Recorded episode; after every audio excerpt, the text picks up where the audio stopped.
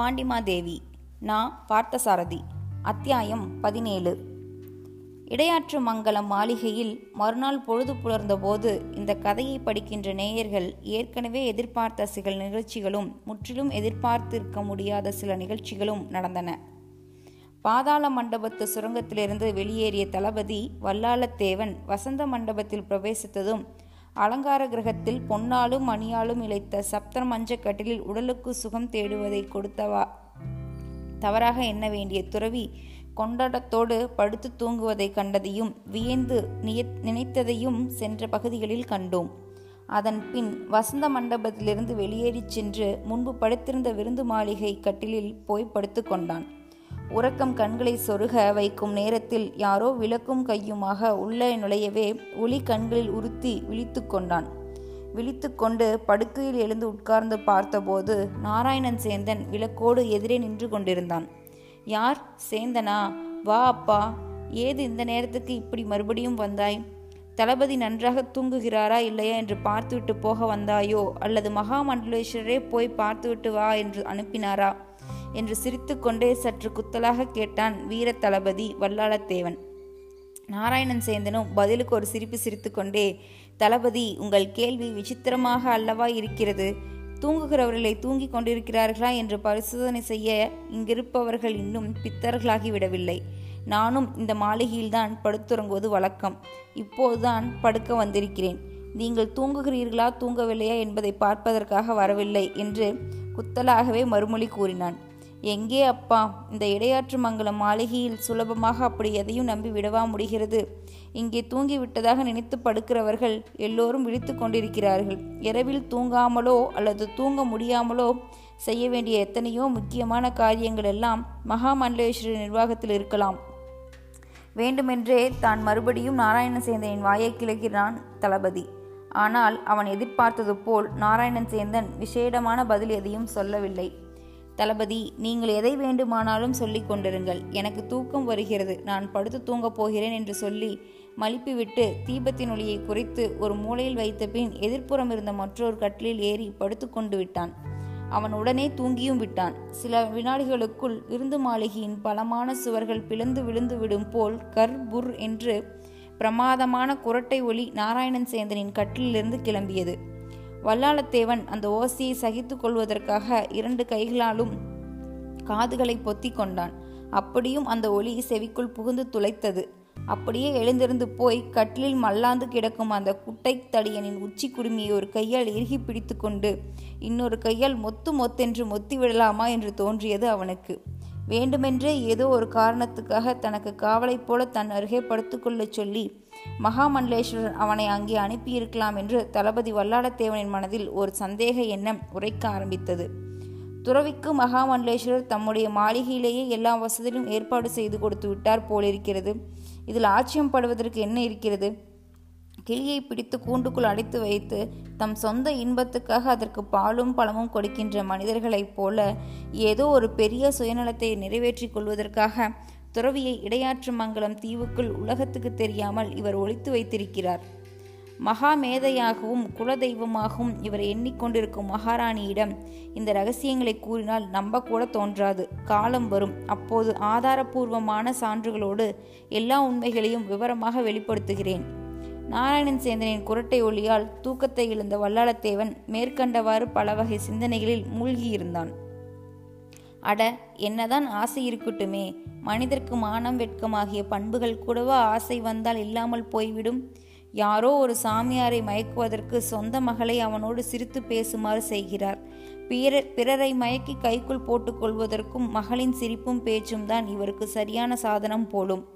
இவ்வளவு படித்தவருக்கும் பெண் பெண்களுக்கென்று இந்த நாட்டில் பரம்பரை பரம்பரையாக ஏற்பட்டுள்ள கட்டுப்பாடு பண்பு ஒழுக்கம் எல்லாம் மறந்தா போய்விட்டன. ஐயோ இந்த மனிதருடைய அந்தரங்க வாழ்க்கையை நினைத்தால் எனக்கு சிரிப்பாக வருகிறது. இன்னொரு புறம் பரிதாபமாகவும் இருக்கிறது. இவ்வளவும் ஆசைப்படுகின்ற பாடு அல்லவா? இப்படியே இன்னும் என்னென்னவோ சிந்தித்து கொண்டே கட்டில் உட்கார்ந்து கொண்டிருந்த தளபதி வல்லாளத்தேவன் பொழுது விடுவதற்குள் ஏதோ ஒரு முடிவான தீர்மானத்துக்கு வந்தவனாக சற்றென்று எழுந்திருந்தான். எவ்வளவு முக்கியமான காரியங்கள் குறுக்கிட்டாலும் தம்முடைய தினசரி வழக்கங்களை குன்றாமல் கடைபிடிப்பவர் இடையாற்று மங்கலம் நம்பி. புலரி பொழுதாகிய வைகரையின் பனிக்காற்று நீங்குவதற்கு முன்பே எழுந்து போய் பரளியாற்றில் நீராடி விடுவார். ஈர ஆடைகளை களையாமல் நந்தவனத்துக்கு சென்று தம் கையாலேயே மலர்களை கொய்து கொண்டு வருவார். கிழக்கே கதிரவனின் செங்கிரணங்கள் பொன் வண்ண கோலமிடத் தொடங்கும் நேரத்தில்தான் அவர் பூஜையை முடித்துக்கொண்டு மாளிகையில் உள்ள சிவன் கோயிலிருந்து வெளிவருவார். அப்போது அவரை பார்த்தால் கோயில் வாயிலில் ஒளிமயமான மற்றொரு சூரியன் உதித்து நடந்து வருவது போலிருக்கும். சிவந்த கம்பீரமான நெடிந்துயர்ந்த மேனியில் வெள்ளிக்கம்பிகள் பதித்தாற் போல திருநீற்று கீற்றுகளும் வெண்ணிற ஆடையும் விளங்க அவிழ்ந்து முடிந்த ஈரத்தலையோடு அவர் நடந்து வருவது அற்புதமான காட்சியாக இருக்கும். எவ்வளவு தலை போகிற காரியமானாலும் இந்த அன்றாட அனுஷ்டானங்களில் குறைவே ஏற்படாது மாறுதலும் நிகழாது. அன்றைக்கு மகாசபை கூட்டத்துக்காக புறந்தாய நாட்டு கோட்டைக்கு போக வேண்டுமென்று நினைவு இருந்ததனால் வழக்கத்தை காட்டிலும் முன்னதாகவே எழுந்துவிட்டார் இடையாற்று மங்கலம் நம்பி. அவர் தம்முடைய நித்திய கர்மானுட்டானங்களை முடித்துக்கொண்டு வெளிவந்தபோது நாராயணன் சேந்தன் விருந்து மண்டபத்திலிருந்து பரபரப்பாக ஓடி வந்தான் என்ன சேந்தா இப்போதுதான் திருப்பள்ளி எழுச்சி ஆயிற்றா? தளபதி வல்லாளத்தேவன் இன்னுமா உறங்கிக் கொண்டிருக்கிறான்? என்று கேலியாக சிரித்துக்கொண்டே கேட்டார் மகாமண்டலேஸ்வரர். சா சுவாமி நேற்றிரவு நான் விருந்து மண்டபத்துக்கு படுத்துக்கொள்ளச் சென்றபோது கூட தளபதி அங்கேதான் உறங்கிக் கொண்டிருந்தார். நான் சென்றதும் விழித்துக்கொண்டு சிறிது நேரம் என்னோடு பேசிக்கொண்டும் இருந்தார். இப்போது காலையில் எழுந்திருந்து பார்த்தால் ஆணை காணவில்லை என்று மூச்சு விடாமல் பதற்றத்தோடு தான் சொல்ல வந்த செய்தியை கூறி முடித்தான் நாராயணன் சேந்தன். இடையாற்று மங்கலம் நம்பி அதை கேட்டு சிறிதும் திகைப்படையவில்லை. ஏன் இவ்வளவு பதறுகளை சேர்ந்தா? பக்கத்தில் எங்காவது எழுந்திருந்து போயிருப்பான். சிறிது நேரத்தில் தானாக வந்து விடுவான். இன்றைக்கு மகாசபை கூடுகிறது. கோட்டைக்கு போக வேண்டும். இருவரும் இங்கிருந்து புறப்பட்டு சேர்ந்தே போகலாம் என்று அவனிடம் நேற்றிரவே நான் சொல்லியிருக்கிறேன். அப்படி இருக்கும்போது அவனிடம் அவன் என்னிடம் சொல்லாமல் போவானா? என்றார். இல்லை சுவாமி அநேகமாக இடையாற்று மங்கலம் தீவு முழுவதும் தேடி பார்த்து விட்டேன். கால் கடுக்க சுற்றியாகிவிட்டது காலையில் எழுந்ததிலிருந்து இதே வேலைதான். ஆனால் அந்த மனிதரை காணவில்லை. மாளிகைக்குள் இருந்தால்தான் உண்டு. ஆனால் இங்கும் அவர் இல்லை என்று தெரிகிறது. சேந்தா தளபதி எப்படி போயிருக்க முடியும்? என்னிடம் அவ்வளவு உறுதியாக சொல்லியிருந்தவன் போவானா? எதற்கும் படகோட்டி அம்பலவன் வேளாளனுடன் குடிசைக்கு போய் காலையில் யாருக்காவது அவன் படகு செலுத்தி கொண்டு போனானா?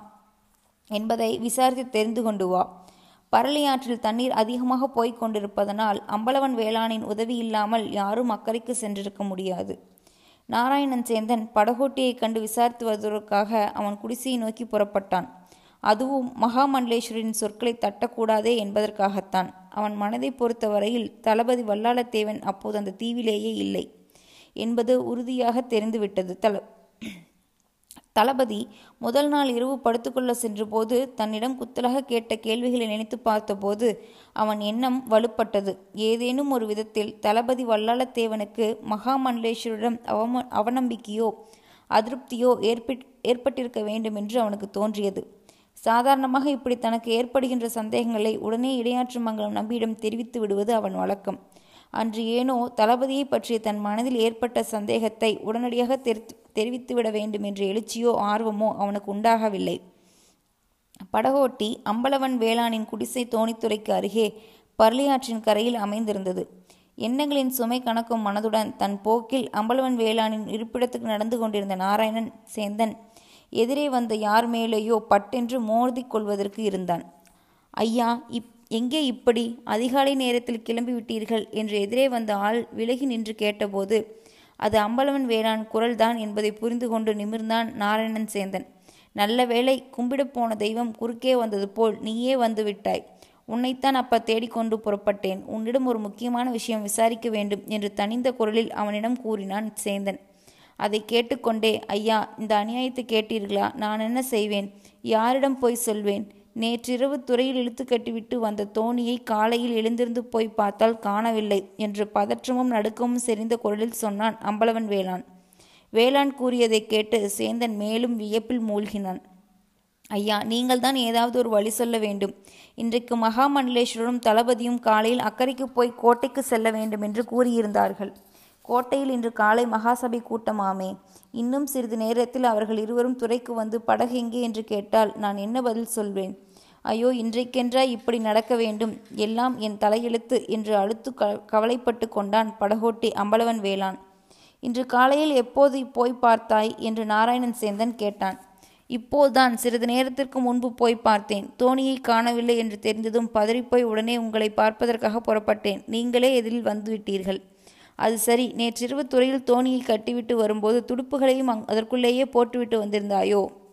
ஆமாம் ஐயா துடுப்புகளை எப்போதும் தோணிக்குள்ளே போட்டு வைத்துவிட்டு வருவதுதான் வழக்கம். அதுபோலவே நேற்றும் செய்தேன். ஆஹா நான் நினைத்தபடிதான் நடந்திருக்கிறது என்றான் சேந்தன்.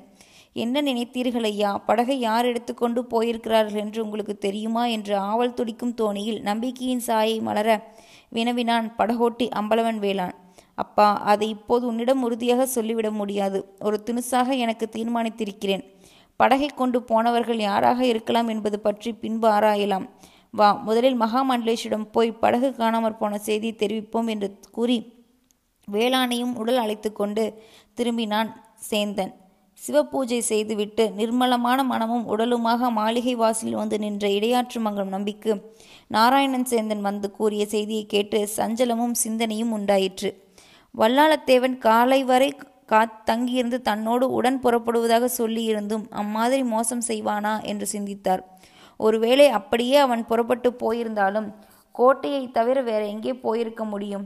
போனதை ஒரு குற்றமாக சொல்லிவிட முடியாது. போகும்போது என்னிடம் ஒரு வார்த்தை சொல்லிவிட்டு போயிருக்க கூடாதோ என்ற சமாதானமும் அடைந்தார்.